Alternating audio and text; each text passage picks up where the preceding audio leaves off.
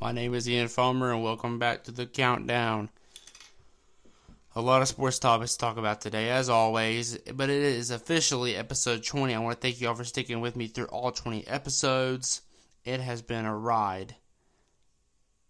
Today, we got to talk about the Hawks' big game one win yesterday and Trae Young's amazing performance. Um, the Suns and Clippers tonight. A coach hiring and a coach became a front runner for a certain job. And although I talk a lot about basketball on this show, I'm going to rank my top 10 NFL players.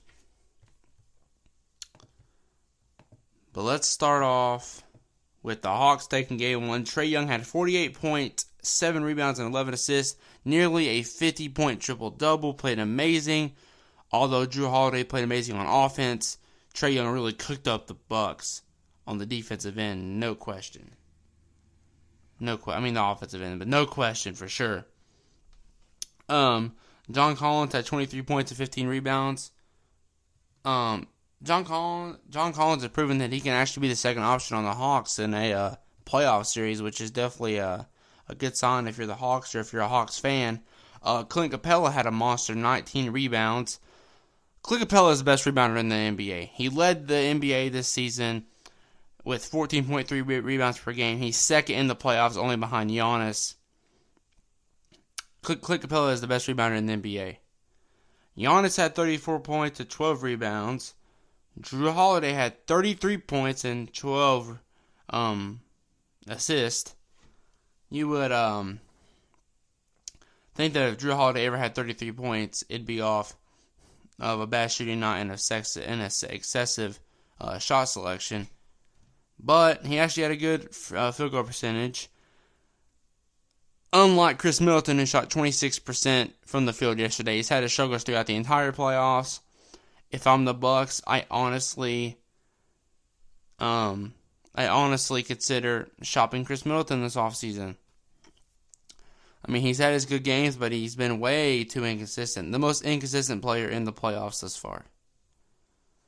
And I consider shopping him. But the Hawks take game one. Game two is tomorrow night.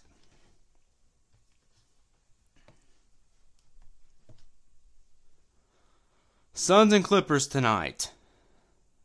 I think the Clippers take game three. Now, I know that I said I think they, they were going to take game two, and they didn't. And I know Chris Paul's returning to the Suns tonight. He's going to be available for game three.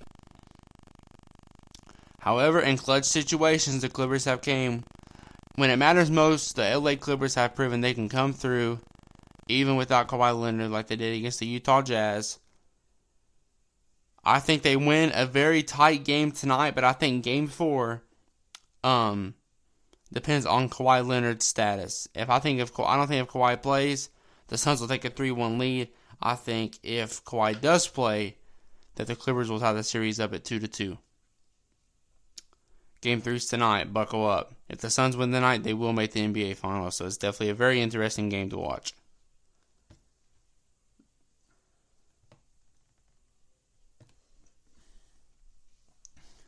The Pacers hired Rick Carlisle, former Dallas Mavericks coach, as the head coach of their franchise.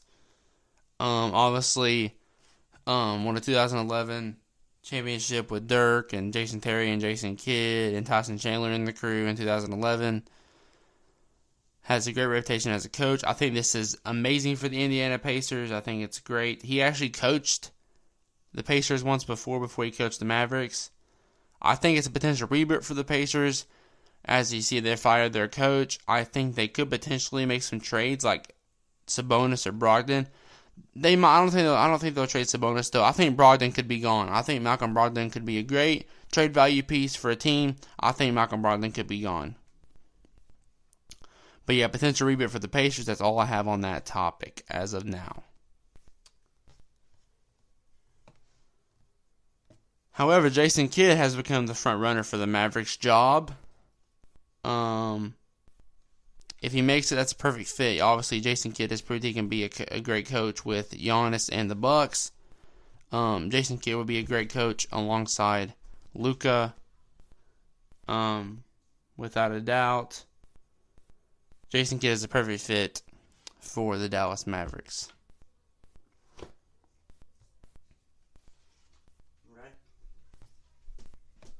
Top 10 players in the NFL.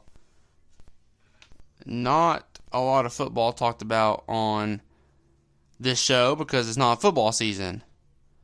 But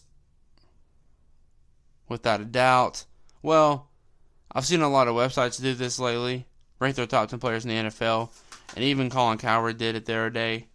So it's my time to give you my top 10 players in the NFL. The NFL season is going to be here quicker than we know it.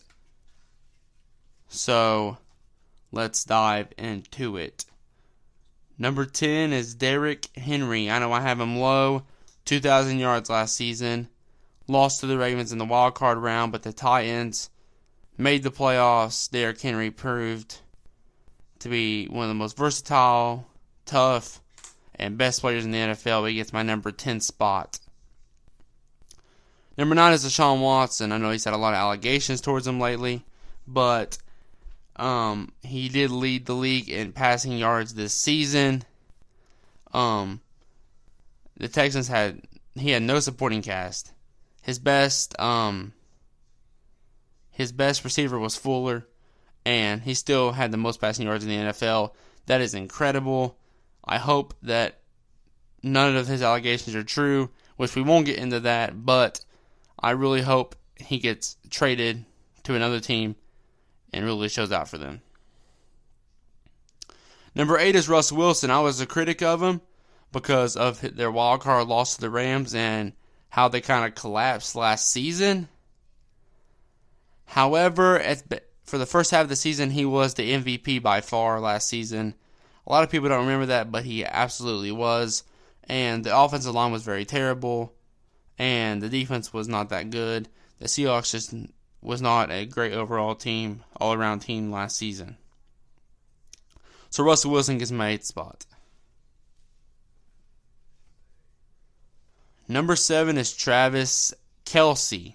I heard a thing where he could potentially be the best tight end of all time, but there's no doubt in my mind that he will be a top three tight end of all time when his career is all said and done.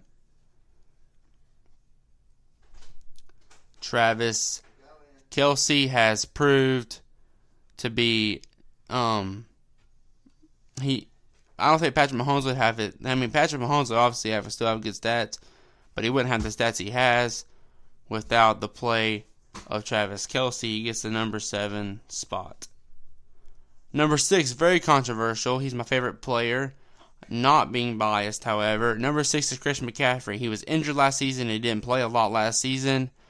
But, however, the last time we saw him play a legit, a legit game of football, he was hands down a top 10 player in the NFL. Obviously, his last um, major season, he was an MVP candidate, and he had over a thousand rushing yards and over a thousand receiving yards. McCaffrey gets the number six spot. Cracking the number five is the MVP of the league last season, Aaron Rodgers. Um, the only thing keeping him for number five is his um, inability to win in playoff games, especially last year's NFC Championship game to the Tampa Bay Buccaneers. However, he's the, he's the MVP of the league. Um, over 4,000 passing yards, 50 touchdowns last season, limited interceptions. I think it was like four through four to five or six interceptions. Not a whole lot of interceptions last season for sure. And Rodgers at number five. Another controversial pick, just like the um, McCaffrey um, selection, was the DeAndre Hopkins. It, I have no doubt in my mind, as good as Davante Adams is, that DeAndre Hopkins is the best wide receiver in the NFL. Um, the Cardinals' offense wouldn't be what they were without DeAndre Hopkins. The Texans giving him away was a very bad decision on my part that was definitely that definitely that definitely began began the downfall of the Houston Texans era. This in this era as a franchise, Hopkins at number four. We saw how the Texans collapsed without him. Number three, most people would say I have him low, but Aaron Donald, The way that he sacks the quarterback as an interior defensive lineman is incredible. Most sacks are by a defensive end, but by a defensive tackle. He is hands down the best defensive player in the NFL. I don't think he should have been the defensive player of the year last year. I believe that was TJ Watt. However, Aaron Donald's at number three. Some years he would be number one or two. Number two is the former Super Bowl MVP, the reigning Super Bowl MVP, the GOAT, excuse me, the GOAT, Tom Brady. Okay. I'm to go ahead and give you my number one so we can talk about this. Number one is Patrick Mahomes. Okay. In playoff situations, I take Tom Brady all day. All day. We've, he's proven that. He's beat Patrick Mahomes in, in both playoff games they've played. But in the regular season, Patrick Mahomes is by far the better quarterback. He has the most recent regular season regular season MVP. Um, has been an MVP candidate for the last couple years. That's why Patrick Mahomes gets my number one spot on this list. Brady at two, Donald at three, Hawkins at four, MVP Rodgers at five, McCaffrey at six, Kelce at seven, Russell Wilson at eight, Deshaun Watson at nine, and Derrick Henry at number ten. A couple honorable mentions at 11, I have Davante Adams. 12, I have TJ Watt. And 13, I have Stefon Diggs, who led the league in receiving yards last season. Thank you all for listening to the countdown. As always, it has been your boy Ian Farmer. I love you all from the bottom of my heart. And I will see you. I'm sorry if it was rushed today. I try not to do that. I love you guys. I really appreciate y'all listening in. I put my heart out into this. But it has been the countdown, and I will see you guys tomorrow evening for the last episode of the week. And I will see you guys on Monday. Peace.